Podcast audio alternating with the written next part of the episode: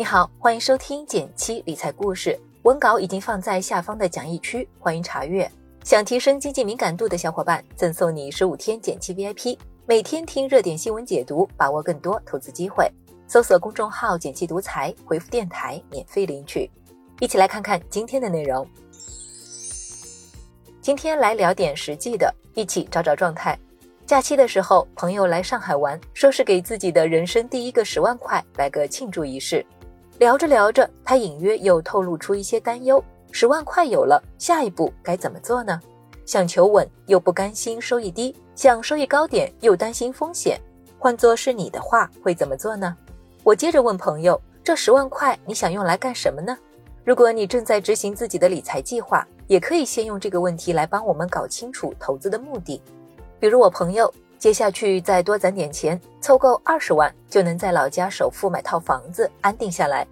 弄清目的后再开始，能够帮我们集中精力克服困难，直达靶心。因为是首付款，这就意味着这笔钱最好不要亏损，而且尽可能追求不错的收益。好在朋友没有那么心急，大概再等两年，他差不多就能攒到二十万的目标值了。之所以强调不能亏损。正是因为每个投资品都符合一个万用模型，不可能三角。简单来说，单一投资品不可能又收益高又风险低又随存随取。想要知道口袋里的钱能不能拿去买某些产品，我们就可以结合不可能三角来评估。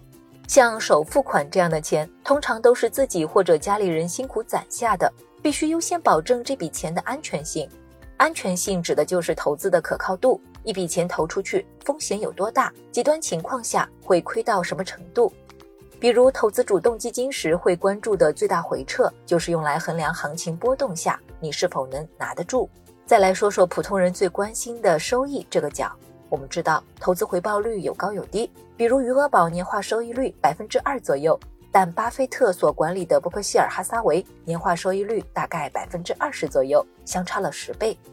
对比余额宝和伯克希尔的钱分别投向了哪里，我们就能知道原因了。余额宝投资的底层资产多数是现金和债券，截至去年年底，伯克希尔合计持有市值为两千八百一十一点七亿美元的股票，现金储备一千三百八十三亿美元，股票占了大头。也就是说，收益率能达到多少，不单单取决于你投资时的操作，更取决于你所投资的底层资产的收益率以及市场估值的变化。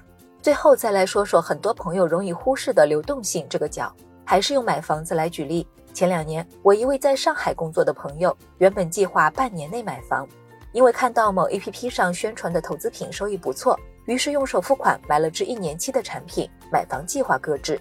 后来碰上买房政策有调整，房价又小涨了一波，那款一年期产品换回来的收益没有跟上房价的涨幅，错过了买房的最佳节点。最近还时而收到一些朋友提问，问能不能投资商铺。如果我们再结合不可能三角分析一次，我们可以清晰的知道，要做这个判断，我们至少还需要了解这些信息：你的预期收益率是多少？和你投资的产品相比，收益率如何？这笔钱投出去会有亏损风险吗？亏损多少你能承受？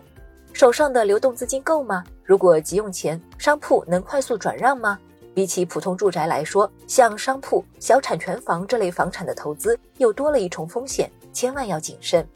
这个话题如果关心的朋友多，欢迎文末点个再看，我们找时间展开聊。也就是说，流动性指的就是你所投资的底层资产的变现能力。如果很短时间就可以将投资变回现金，那么流动性就非常好；反之，流动性就比较差了。如果你和我朋友的情况比较像，希望自己手上的钱能够稳稳的增值，无法接受任何波动，那么在收益这件事儿上，不妨适当放低点预期。除了余额宝外，其实还有些不错的稳健产品。我按照账户类别做了分类总结，你可以按照图片对号入座。当然，如果三个账户你都有，图中提及的产品，在选择时注意识别流动性就可以了。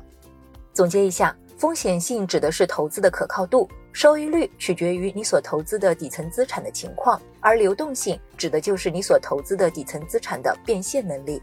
正是因为这三点不可能同时满足，才需要我们在投资之前先弄清楚目的。最后说点题外话，为什么我这么喜欢不可能三角这个模型呢？因为你会发现，生活和工作中的很多问题都存在不可能三角。找工作的时候，你既想要事情少，又想要钱多，又想要离家近，这样的工作基本不存在。找对象的时候，既希望另一半高大帅气，又希望他能干多金，最好只喜欢你一个人，这样的情况非常罕见。很多时候陷入迷茫和焦虑，往往不是因为选择少，而是因为想要的太多。好了，今天的内容就到这里了。如果你最近恰好也在彷徨期，不妨试着用不可能三角来重新对面前的选择排个序。你发现了哪些其他的不可能三角呢？欢迎在评论区和我聊一聊。别忘了根据音频开头的提示，免费领取十五天减七 VIP，听懂最新投资机会，比别人更快一步。订阅内容每周一到周五，减七在这里陪你一起听故事、学理财。我们明天见，拜拜。